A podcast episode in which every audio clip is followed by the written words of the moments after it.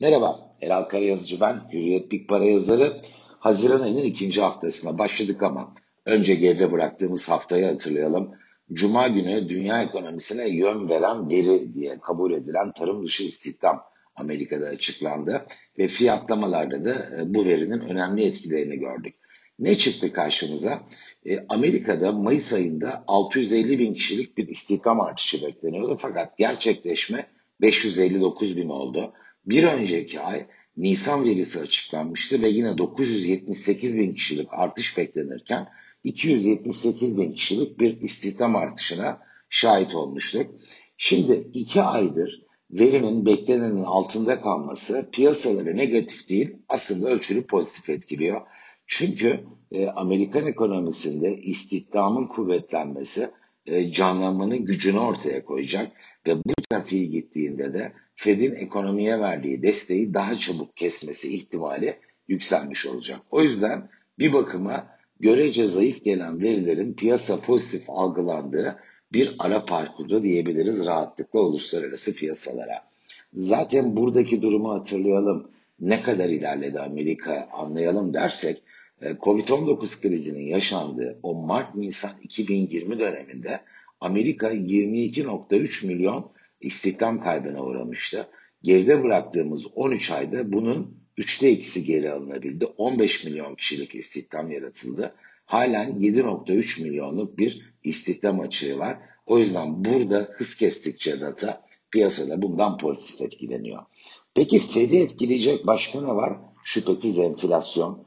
Çünkü Amerika'da enflasyon son yılların en yüksek düzeyine ulaştı. Yıllık 4.2'ye geldi tüfe. Oysa bizim alıştığımız şey yüzde iki etrafında dalgalanan bir enflasyondu. Bazen bir buçuk, bazen iki buçuk.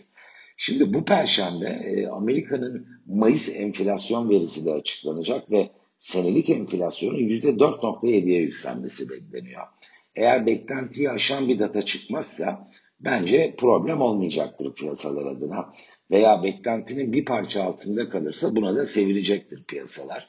Ama burada da beklenti üstü bir gerçekleşme olursa eğer, burada da derken istihdamda olmadı ama burada olursa diyelim düzeltelim onu.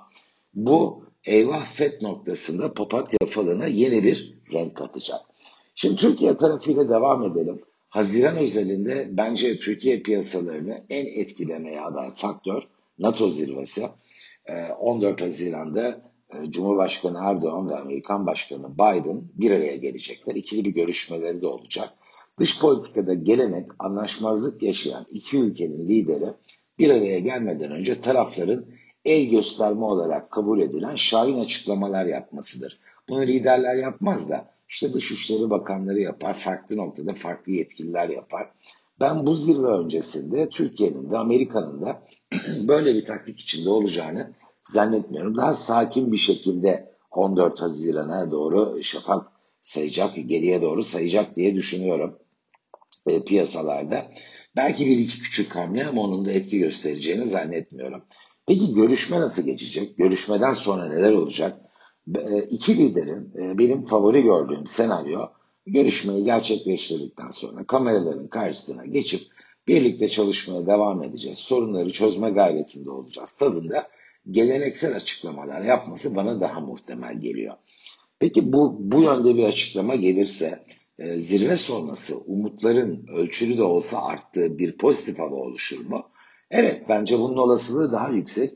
İşte bu senaryoda e, Borsa İstanbul'da bence önümüzdeki bu bir buçuk haftalık bölümde ufuktaki iyi haber olarak görülebilir ve bu beklentiyi satın alanlar hisse senedi piyasasında baskınlık kazanabilir. 1433 puanla noktalamıştı BIST endeksi geçen haftaya.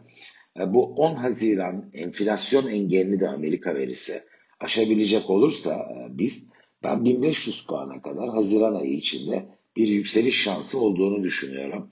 Amerika'daki enflasyon çok yüksek gelirse e, bu da dünyanın sonu değil ama 1375-1400 bandına kadar geçici de olsa bir geri çekilmeyi pekala beraberinde getirebilir. TL tarafında e, görece daha zayıf bir hal görüyoruz. Son 6 haftada e, biz hem borsanın hem dolar TL'nin yükseldiğini görüyoruz. Rakamlarla vereyim. BIST 30 1412 puandan bu 6 haftada 1528 puana yükseldi. %8.2'lik bir artış kaydetti. E, dolar Türk lirası ise 8.20'den 8.66'ya yükseldi ve %5,6'lık yükseliş kaydetti. Nasıl oluyor da ikisi birden yükseliyor diye merak edenler olabilir haklı olarak. Burada muhtemelen etkili faktör düşük ağırlıkla da olsa son birkaç haftadır Türkiye'ye giriş yapan yabancıların bunu sigortalı şekilde TL'ye geçmeden yapmayı tercih etmeleri. Nasıl oluyor? Basit bir örnek verelim. İşte 1 milyon dolara var diyelim küçük bir örnek olsun. Yabancı yatırımcı e, hisse senedi alması için e, hele de takas günü o doları normal piyasada spot satıyor. TL'ye dönüyor ki takas borcunu yerine getiriyor. Ama eş zamanlı olarak da vadeli piyasada veya türev bir ürünle ileri tarihte dolar TL'de alım yönlü bir pozisyon alarak aslında e, döviz tarafında sıfır pozisyonda olup e, hisse senedi tarafında pozisyonlanmış oluyor. Bu politikayı tercih etmelerinde en önemli neden e, FED fiyatlamasıyla yaz aylarında yaşanabilecek olan, yaşanması beklenen Türkiye'nin faiz indirim fiyatlamasının çakışmasından ve bunun e, TL'ye değer kaybettirmesinden endişe ediyorlar. O yüzden bundan kaçınıyorlar. Bu politikayla devam edecek olursa yabancı yatırımcılar bu NATO beklentisinden ağırlıkla Borsa İstanbul'un faydalandığı bir tablo e, daha şansı yüksek senaryo olarak öne çıkıyor.